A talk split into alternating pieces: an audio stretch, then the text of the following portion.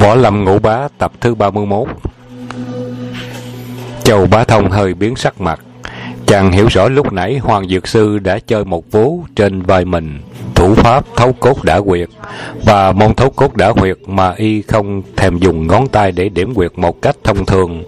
Y lại dùng ngọc tiêu trên tay để phát ra nội gia khí kình xuyên vào cơ thể của chàng Mà phong bế huyệt đạo. Thật sự lúc nãy Hoàng Dược Sư đã dùng thanh ngọc tiêu ấn vào hồng môn huyệt của Châu Bá Thông, mà huyệt ấy là tống thối của các đường huyết mạch trên cánh tay, khiến bàn tay của Châu Bá Thông mất cả sức lực và phải buông xuôi xuống. Sau đó, Hoàng Dược Sư lại vỗ nhẹ vào mệnh môn huyệt để giải quyết cho chàng trong thời gian nháy mắt. Thủ pháp của Hoàng Dược Sư thật kỳ diệu thần tốc, có thể nói là đã đến thượng đỉnh rồi vậy. Nếu như lúc bình thường, với tính khí cương ngạnh sẵn có, Châu Bá Thông tất cả trở mặt sanh tiếng cãi cọ rồi.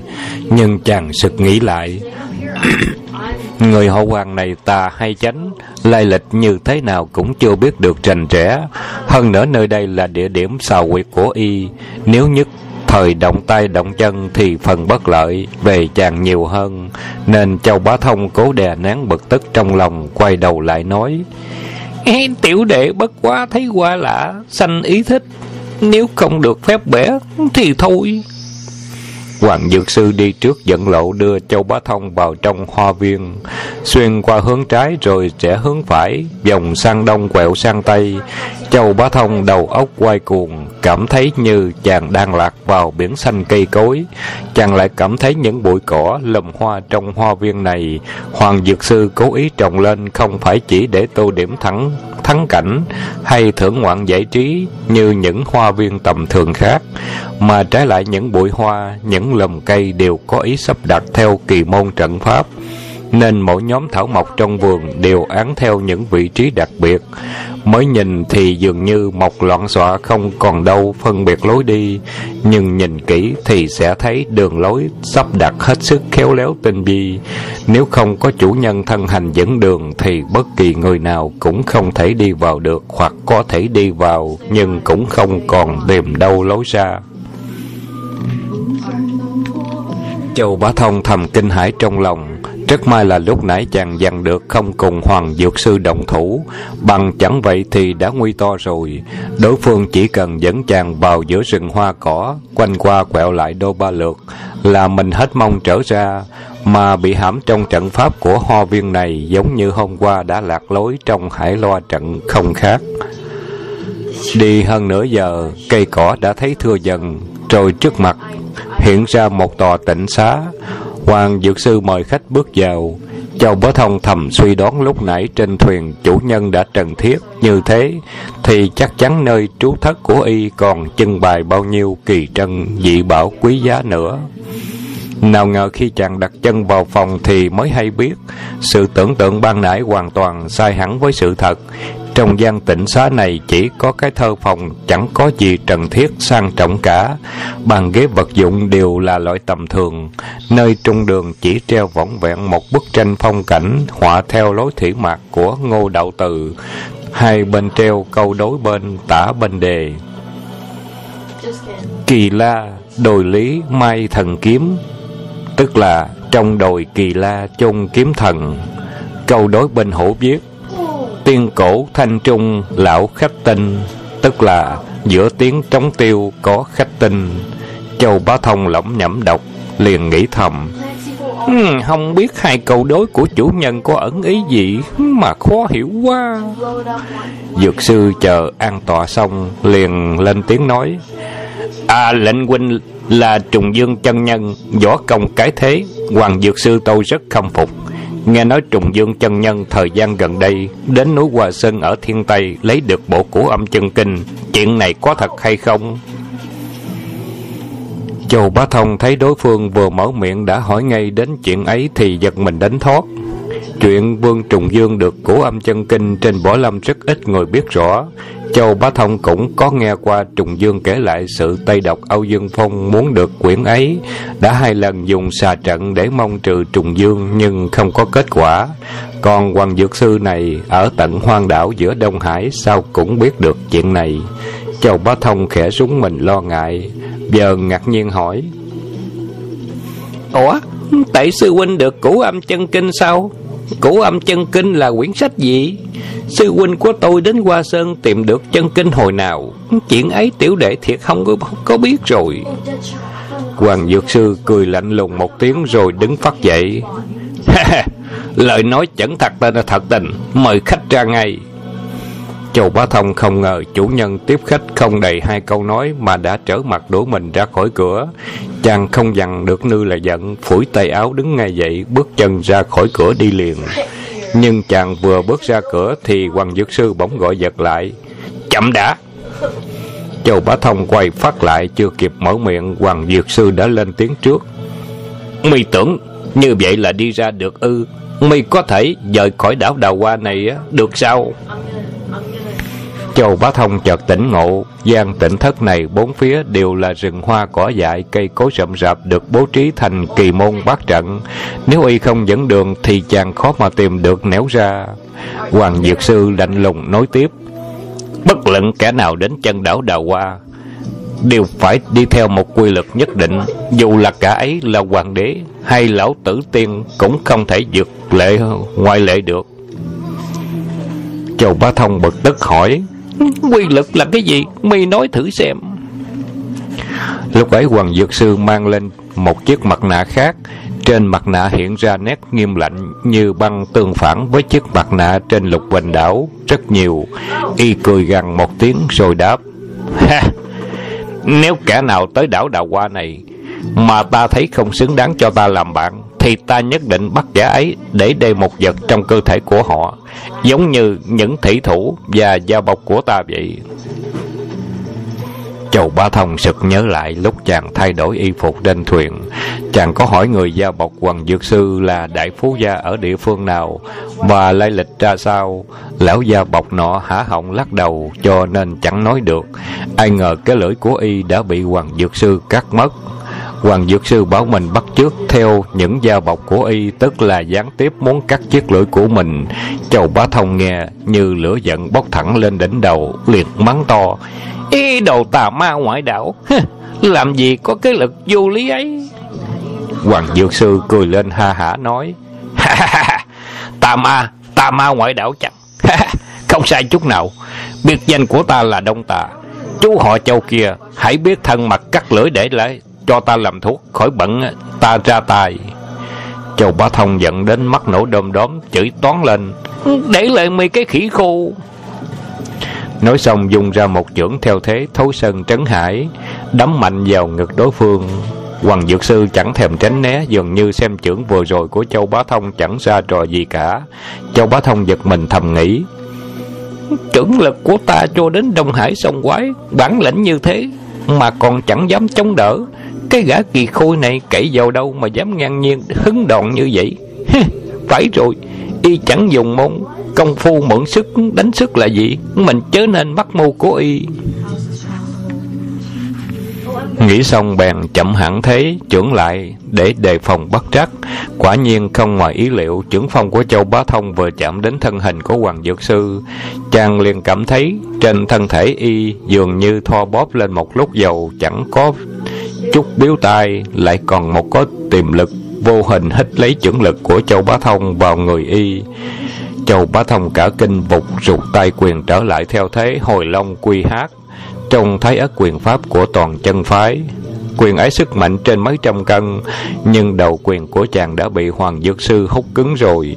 Châu bá thông cố vùng vẫy, nhưng cũng không thoát khỏi sức hút của đối phương trong lúc quảng hốt, chàng lập tức dùng ngón tay điểm vào mặt hoàng dược sư. Theo thế, ly long thái châu, hai ngón tay như mũi chĩa đinh định đâm móc hai mắt đối phương.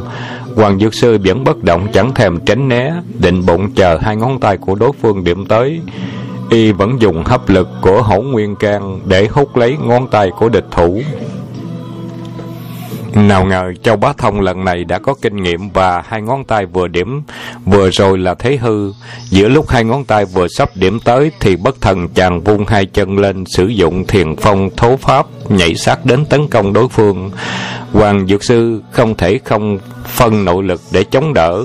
Tay tả chọc mạnh trở xuống, nhưng thế cước vừa rồi cũng là thế hư, gạt cho đối phương phải bận chống đỡ. Lực hấp bị phân tán, và chàng thừa thế thâu quyền trở về. Thân hình chàng tựa như mũi tên bay nhảy vụt ra ngoài.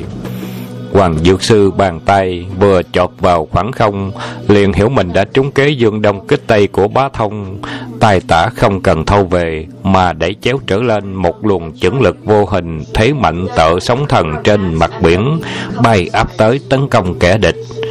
Châu Bá Thông lúc còn lơ lửng giữa không, hai chân chưa chống đất, làm sao chống đỡ được? Tức thì nghe bùng một tiếng, Châu Bá Thông lãnh trọn ngọn chưởng phong văng thẳng vào vách tường nơi có treo bức quả, bức liễn gì cũng rơi nhầu trên mặt đất cả. Chưởng lực vừa rồi của Hoàng Dược Sư hùng mạnh vô song, nếu như người khác có lẽ đã bị đụng đến bể đầu nát óc gân cốt gãy lìa, nhưng châu bá thông từ thuở nhỏ đã rèn luyện nội công nên căn cơ rắn chắc hơn người.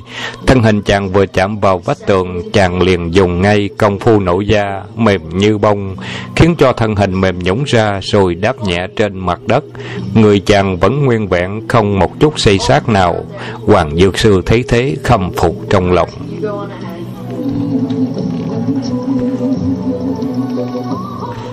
Tuy không bị thương nhưng Châu Bá Thông đã hiểu rõ công lực của Hoàng Dược Sư nên hắn trên hẳn mình một bậc. Nếu cùng y giao đấu thêm chỉ nắm lấy thất bại mà thôi, tốt hơn hết là mau thoát khỏi căn nhà này trước rồi sẽ tính sau. Nghĩ xong Châu Bá Thông liền nhúng chân định dùng thân pháp yến tử trắc phi để luồn ra khỏi nhà. Nào ngờ lại bóng xanh trước mặt, hoàng dược sư đã phi thân trước chàng và nhanh như cắt đóng sầm cánh cửa lại, rồi hoa thanh ngọc tiêu tựa như làng bạch quang để như muốn điểm vào quyệt đạo của chàng. Chầu ba thông hốt quảng nhảy lui trở lại phía sau. Chàng thầm kinh khiếp cho thân pháp quá thần tốc của hoàng dược sư, cất tiếng kêu lên. Hổ hoàng kia, ta cùng ngươi từ xưa tới nay vô cụ vô quán nay người muốn tìm cổ âm chân kinh thì hỏi ngay sư huynh ta là dương trùng dương chứ ta thật vô can hoàng dược sư hừ một tiếng trong cổ họng và nói À, ồ, võ công của Trùng Dương chân nhân ta hết sức khâm phục. Nhưng vì lúc nãy ngươi đánh ta một chưởng, đá ta hai bước, ta đâu có thể quên đi mà chẳng báo đáp. Hãy nếm một chưởng của ta trả lại đây. Nghe chưa dứt tiếng Hoàng Dược Sư hai bàn tay chập lại thành cánh tay giao chéo nhau đấm thẳng vào mặt vị khách quý của mình. Châu Bá Thông thấy chủ nhân cứ ép bức mình, chàng không thể không ra tay ứng chiến nên vội sử dụng thấy ất quyền của toàn chân phái, một chưởng dơ lên bộ thân, một chưởng đón lấy quyền phong của đối phương vừa áp đến. Chàng hiểu rõ đối phương có hỗn nguyên khí công rất lợi hại, nên chủ ý lấy thủ làm công. thấy ở quyền của toàn chân phái kỳ diệu tuyệt cùng. phò quyền ấy chính là nguyên thủ của thái cực quyền sau này, nên khi đem ra sử dụng trầm mạnh như núi ngũ nhạc, khí thế tựa như công giang hà tuôn chảy, kính đáo cẩn mật hơn cả tường đồng vách sắt, quyền phong khi vụt lên lúc hạ xuống thế mạnh tưởng chừng như rồng vờn cọp nhảy. Quyền pháp của Hoàng Dược Sư lại kỳ diệu biến hóa độc đáo khác thường. Thân hình quay tròn như chiếc xe gió, bám theo người châu bá thông, xoay tích như cái chong chống. Quyền pháp đến lúc nhanh cực độ, thì trái phải, trên dưới bốn bên tám hướng. Đâu đâu cũng thấp thoáng bóng xanh của Hoàng Dược Sư cả, song quyền múa tích như hai con thoi. Khắp nơi đều lấp loáng bóng quyền của y như hoa đào lớp lớp trời rụng không ngừng. Pho quyền pháp ấy chính là tuyệt kỹ đào hoa lạc anh chuẩn pháp của Hoàng Dược Sư. Châu Bá Thông lần đầu gặp phải lối kỳ quyền ảo như thế, thấy qua cả mắt. Nếu chàng chẳng dùng thấy ất quyền để lấy thủ làm công thì đã gánh lấy sự thất bại rồi. Trong gian tịnh thất nhỏ bé, đôi bên quay quần nhau dữ dội hơn trăm hiệp. Châu Bá Thông mấy lần định xông ra khỏi nhà, nhưng rốt cuộc vẫn vô phương thoát khỏi vòng quay quyền quyền ảnh của đối phương. Tuy lạc anh quyền pháp của Hoàng Dược Sư kỳ bí biến hóa không lường thế quyền dày đặc như mưa rơi cũng không thể phá nổi bức tường kiên cố như sắt thép của thái ất quyền. Châu Bá Thông vừa đấu vừa thầm kêu khổ liên miên, mà trong bụng Hoàng Dược Sư cũng hết sức nóng nảy, thầm nghĩ danh tiếng của toàn chân phái quả danh bất hư truyền, cho đến một sư đệ của họ mà đấu cũng chẳng thắng nổi, thì còn mong gì áp đảo được Vương Trùng Dương để đoạt lấy cổ âm chân kinh. Đấu hơn trăm hiệp nữa, tổng cộng trước sau trên hai trăm hiệp. Đang khi Châu Bá Thông đấu mệt, bở hơi tay thì bất thần Hoàng Dược Sư thâu nhanh quyền pháp nhảy ra khỏi dòng chiến và quát lớn. Họ Châu kìa, thái ất quyền của nhà ngươi quá kỳ diệu. Ta cho mày nghỉ ngơi một ngày, mốt ta sẽ tái đấu với người. Sớm tối gì ta cũng phải tìm cách phá quyền pháp của người. Nói xong, không đợi Châu Bá Thông trả lời, Hắn tung mình một cái bay vút qua cửa sổ bên ngoài. Và khoảnh khắc sau, Người y đã biến mất trong những lùm cây cối. Hồi thứ 31 9 ngày bị cầm tù. Châu Bá Thông thấy Hoàng Dược Sư đã đi khỏi thở vào một cái thật dài Mồ hôi nhễ nhại thấm ướt cả quần áo Chàng vội ngồi xuống xếp bằng trên mặt đất noi theo khẩu quyết nội công của toàn chân phái Dẫn khí dưỡng thần một lúc khá lâu Bằng thời gian một bữa cơm mới khôi phục sức lực. Chàng tuần như sực nhớ ra một điều gì quảng hốt kêu lên. Công xong rồi, nguy rồi, nguy to Ta đã mắc mô bọn chúng rồi thì ra chàng nhớ lại, Mình ngồi trong gian phòng này Chính là nơi trung tâm điểm của pháp trận Kỳ môn bắt trận. Nếu không có hoàng dược sư dẫn lộ Thì bất kỳ người nào cũng không thể ra khỏi trận được. Lúc nãy hoàng dược sư bỏ chạy, Mình lại không đuổi theo tông tích y, Mất đi một cơ hội tốt Để thoát thân ra khỏi trận. Châu Bá Thông vội nhảy chồm dậy chạy ra ngoài, Chỉ còn thấy qua lá ôm tùm cỏ cây trùng điệp quằn ngoèo mấy dặm đều xanh ngắt một màu, đường đi, dọc ngang môn lối, khắp nơi đều bố trí trận môn kỳ lạ. Chầu bá thông đối với ngũ hành xanh cắt ra sao? Kỳ môn bắt trận thế nào đều mù tịch, chẳng biết một tí. Ngơ ngác như chú máng lạc thành đô, thì làm sao có thể ra khỏi trận? Chàng thử bước chân vào rừng hoa, qua khỏi mấy lớp trận môn, càng đi càng lộn xộn, chẳng biết đâu mà mò. May là chàng nhớ lại đường đi lúc nãy, Vội tìm đường quay trở về gian nhà nhỏ. Châu Bá Thông đã kinh nghiệm qua một lần ở Hải Loa trận, Nên lần này chàng không dám tháo thứ nữa, Mà chỉ còn cách quay về chủ Ngồi cứu sủ trong gian tịnh xá Vồ đầu chắc lưỡi, Hít hạ luồn miệng. Châu Bá Thông đang lúc thăng vắng thở dài, bất thần bên sông cửa có bóng người thấp thoáng. Châu Bá Thông vội nhảy dựng lên khoát hỏi. Ai đó? Tức thì một người đẩy cửa bước vào tay bưng một mâm đồ ăn cùng hữu rượu thơm phức. Thì ra Hoàng Dược Sư vì, vì sợ chàng đói bụng không đủ sức lực để giao đấu với y Nên đặc biệt sai gia nhân đem cơm rượu đến dân cho bá thông lót dạ trong đầu bá thông liền nảy sanh ra một ý niệm, Lập tức chầm người tới trước, giơ tay chọc vào vai gã gia nhân kéo ngược. Xô mạnh một cái, Chầu bá thông thầm tưởng Là những gia nhân này theo hầu Hoàng Dược Sư tất nhiên võ nghệ đều vào hạng khá, Ít nhất cũng tương đương với bọn thuộc hạ của sông quái trên lục quỳnh đảo. Nào ngờ sự thật lại xảy ra ngoài ý liệu của chàng tay châu bá thông vừa chọt vào vai người ấy, cảm thấy người mềm nhũng chẳng một sức lực, cũng chẳng một chút dễ dụ kháng cự. Bị cái xô của chàng té lộn mèo đến đập một cái thật lớn rồi nằm thẳng cẳng dưới đất. Châu bá thông cả kinh vội rút cúi xuống đỡ gia nhân lên. Và xin lỗi lia lịa. Xin lỗi xin lỗi. Đùa với anh chút, anh đừng có phiền. Gã gia nhân mặt mày nhăn nhó đau đớn, Vùng ra khỏi tay châu bá thông Hả họng kêu loạn lên. Ô ô ô ô. Châu bá thông định thần nhìn kỹ, Thì ra y đã mất hết nửa chiếc lưỡi, Chàng thất thanh buộc miệng la lên. Quý, Té ra y cũng cầm nốt, Giống hệt như những tên trên chiếc lầu thuyền. Châu Bá Thông bản tính rắn mắt vẫn không chừa. Chàng dùng tay bắt trước như người câm Nhăn mặt nhíu mày ra dấu một hồi rồi mới nói ừ, Này anh làm sao mà câm vậy? Bị Hoàng Dược Sư cắt lưỡi phải không? Gã gia nhân cầm lắc đầu liên tiếp mấy cái Rồi dùng tay ghi vào lỗ tai mình. Châu Bá Thông càng sửng sốt hơn nữa Kêu quái lên Mi, mi điếc nữa hay sao? Chàng giống có ý định khai thác tin này để thẩm thính một vài điều bí mật trên đảo Đào Hoa cùng những tin tức liên quan về con người của Hoàng Dược Sư.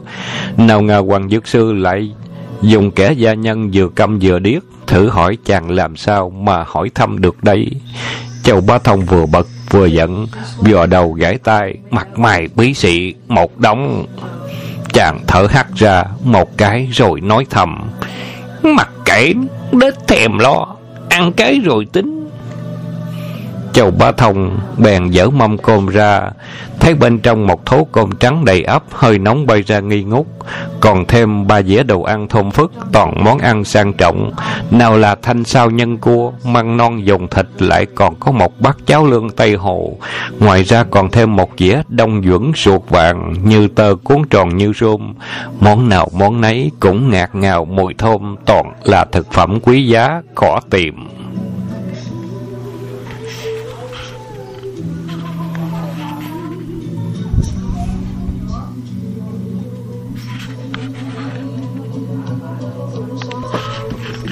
Châu Bá Thông nuốt nước miếng, nghe ừng ực, Rồi ngồi xề xuống xúc cơm sò đũa, Ăn như hổ đói, Vừa nhai ngoàm ngoàm, Vừa khen luôn miệng. Tiệt, Cơm trắng thơm tho như vậy, Món ăn nghe ngon miệng thế này, Thì có giữ ta suốt đời ở đây? Ta cũng chẳng phàn nàn Một tiếng.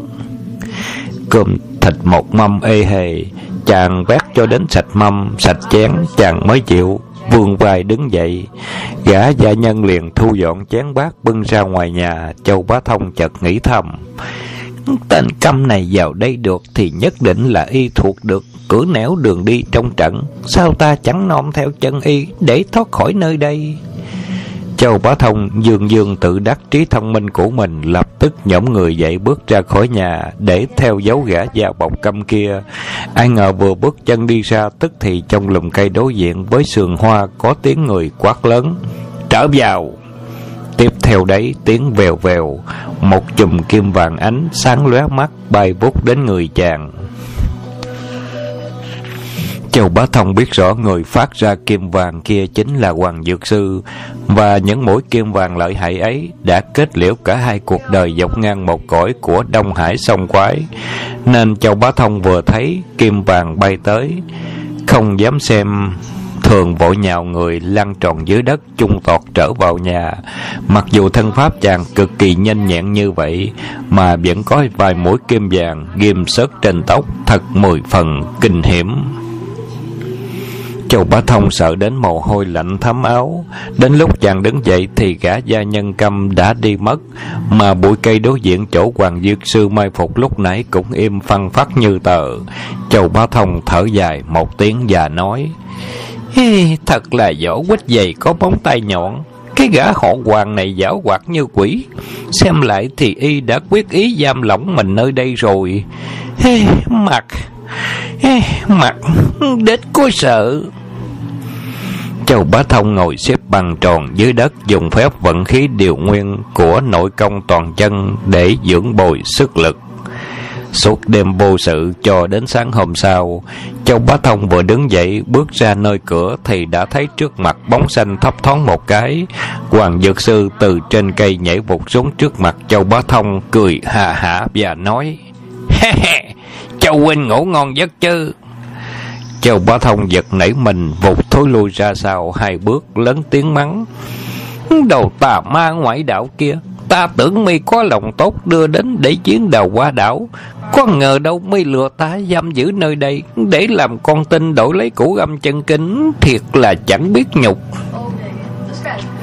Hoàng Dược Sư cười lớn và nói Người đón trật rồi Người tưởng ta đâu giữ người gì âm chân kinh thì à, đáng ngươi lầm chân kinh bất quá là một loại văn tự cổ hữu vô dụng hoàng dược sư ta đâu giống như bọn người xem trọng quyển sách ấy như sinh mạng của mình nói thật cho ngươi biết rõ là ta giữ ngươi ở đây với dụng ý khác Châu Bá Thông vừa giận vừa buồn cười, bèn hỏi. Vậy ngươi giữ ta ở đây chịu tốn rượu thịt với dụng ý gì? Chà, mâm cơm vừa rồi cũng không đến nổi tệ lắm. Hoàng Dược Sư đáp, mi là đệ tử của toàn chân trưởng giáo tất nhiên mi được toàn chân phái chánh truyền tất cả võ thực tinh hoa của môn phái. Ta giam mi nơi đây để khảo cứu những võ công kỳ diệu của phái toàn chân. Ta ra điều kiện cho mi mi chịu không? Ngày lẽ ta đấu với nhau ngày chẳng nghỉ ngơi dưỡng sức. Hôm nay là mùng năm đúng là ngày lẽ. Mi đã nghỉ ngơi hết một ngày công lực đã hồi nguyên đầy đủ chúng ta tái đấu được rồi Châu Bá Thông kêu khổ không ngớt. Thì ra tên Hoàng Dược Sư kỳ quái này giam chàng ở đây để làm đối tượng cho y luyện tập võ nghệ. Và không những thế, y lại còn muốn lãnh hội những yếu huyệt võ thuật của toàn chân phái. Thật là một diệu kế nhất cử lưỡng tiện mà cũng ngông cuồng rất mực. Châu Bá Thông cả giận định lên tiếng mắng chửi Hoàng Dược Sư. Không thích đấu khẩu với chàng Lầm lì vung ra một chưởng nhanh như chớp đấm vút vào ngực chàng. Châu Bá Thông tưởng đầu y lại dùng lạc anh quyền tấn công mình. Nào ngờ quyền pháp của Hoàng Dược Sư hôm nay không dùng thế quyền phiêu phiêu bất định, hư hư thực thực của lạc anh quyền nữa, mà lại đổi thay chiến pháp sử dụng hỗn quân trưởng để lấy cứng, chống cứng. Hai chưởng loan loáng tung ra. Chưởng nào chưởng nấy chắc nịch như trái núi. Chưởng phong nghe vù vù như cơn bão, khiến cho áo sống của châu bá thông bay lên phần phật, dồn chàng liên tiếp thối lui ra sau lia lịa. Chàng biết rõ nội lực của chàng không bằng hoàng dược sư, chỉ còn cách sử dụng hai quyết tự niêm và án trong thấy ất quyền, dùng lối đánh nhu công hứng chịu chưởng lực hùng hậu của đối phương đẩy trợt ra ngoài cửa hai người hỏng đấu như thế trên hai mươi hiệp hoàng dược sư bỗng vừa đấu vừa cất tiếng quát to môn nhu công của thái ất quyền nhà mi ta đã xem qua rồi hãy thưởng thức cước pháp của ta Vừa nói dứt tiếng Hoàng Dược Sư đã tung mình nhảy lên tiến sát tới đối phương, hai chân liên tiếp quét trở ra. Tả một cước hủ một đá, Vừa trái vừa vung ra phía sau, chân mặt đã quét ra trước mặt. Hai chân như hai cánh quạt, gió lấp loáng quay tròn, bốn phương tám hướng. Thì ra Hoàng Dược Sư là sư đệ của Châu Đồng, một danh nhân võ thuật thời Bắc Tống. Châu Đồng sau này thu nhận Nhạc Phi làm đồ đệ, quyền cước của họ Nhạc đều do Châu Đồng truyền thụ. Hoàng Dược Sư gia tâm nghiền ngẫm chiêu số võ học của Châu Đồng rồi tự mình chế biến ra một pho tạo diệp thố pháp, có thể trong khoảnh khắc đá ra liên tiếp 42 cước, mà 42 cước đá xong lại có thể đá ra 42 cước khác, mà hoàn toàn phản thế lại khác, phản thế khác biệt nhau, địch thủ khó mà lường được. Hôm nay y may mắn chọc được Châu Bá Thông để làm cái bàn đạp cho y luyện võ, nên liền đem ra thực lực của tạo diệp thố pháp ra sử dụng, thế mạnh tựa như cuồng phong bảo vũ, khiến Châu Bá Thông phải liên tiếp nhảy tránh ra phía sau. Châu Bá Thông vốn cũng có mong cước pháp độc đáo là truyền phong thố, nhưng vì Hoàng Dược Sư nhanh chân tiên hạ thủ vi cường khiến Châu Bá Thông phải nhảy tránh liên tiếp, không còn thì giờ để phản kích. Cước pháp của Hoàng Dược Sư càng tung càng nhanh, càng nhanh càng kín đáo như bưng. Trong khoảnh khắc thân hình của Châu Bá Thông như bị che lấp trong bóng chân của Hoàng Dược Sư. Hoàng Dược Sư tấn công xong 42 cước, không kịp để cho địch thủ xả hơi, lập tức vung chân, đá phản lại 42 cước khác, làm châu bá thông phải nhảy tránh như con choi choi khắp bốn phía mà không có một cơ hội phản công. Hoàng dược xương liên tiếp đá xong 84 cước, vừa định đổi bộ để đá 42 cước khác thì châu bá thông không một phút chậm trễ đã vung chân sử dụng truyền phong thố của toàn chân phái ra phản công liền. Vừa đá, châu bá thông vừa hát vang như sấm, mi cũng nên nếm thử cái bộ giò của châu mẫu hai chân chàng vừa vung tích lên như chiếc thoi trên khung cưỡi thố pháp của chàng khác biệt với bộ cước của hoàng dược sư vừa trầm mạnh vừa nhanh nhẹn cước phong kêu vù vù tạo thành những cơn gió lốc cuốn bụi tung cát dưới sàn lên bay mù mịt Hoàng Dược Sư một mặt nhảy tránh, một mặt chú ý và nghiền ngẫm thố pháp của đối phương và buộc miệng khen. Khá lắm, khá lắm. Hai người đã vui với nhau đến tối mịt mà không biết các bụi theo những ngọn cước quyền phong bám đầy quần áo mặt mày. Thùy trong bóng tối mờ mờ mà hai người vẫn sai trận đấu. đấu sáng tới nhau hơn hai trăm hiệp nữa mới chịu ngưng tay. Hoàng Dược Sư cười kha hả, nhảy vọt ra khỏi nhà, rồi luồn mình vào trong đám hoa cỏ ôm tùm mất dạng. Châu Bá Thông hết sức bực tức trong lòng, vì thấy rõ bản lĩnh của Hoàng Dược Sư cao hơn chàng một bậc. Thế tại sao y không thẳng tay đánh ngã chàng cho rồi? Nhưng Châu Bá Thông đâu có ngờ đấy là dụng ý khôn ngoan của Hoàng Dược Sư. Vì nếu y thẳng tay đánh Châu Bá Thông bị thương, thì Châu Bá Thông làm sao còn đấu với y được?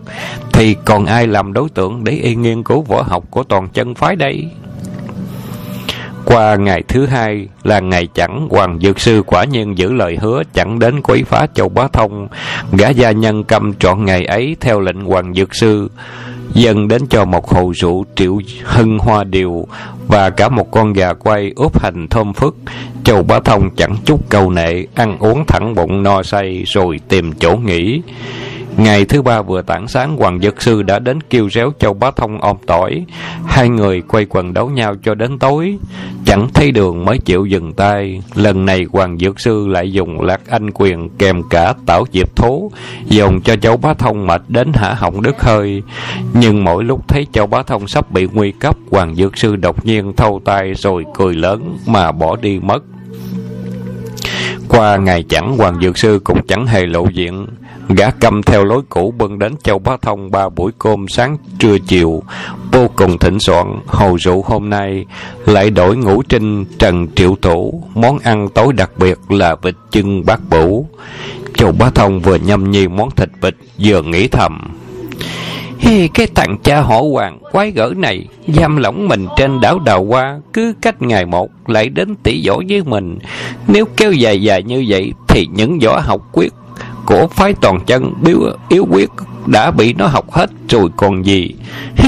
Như vậy không có được mình phải dụng kế mới xong.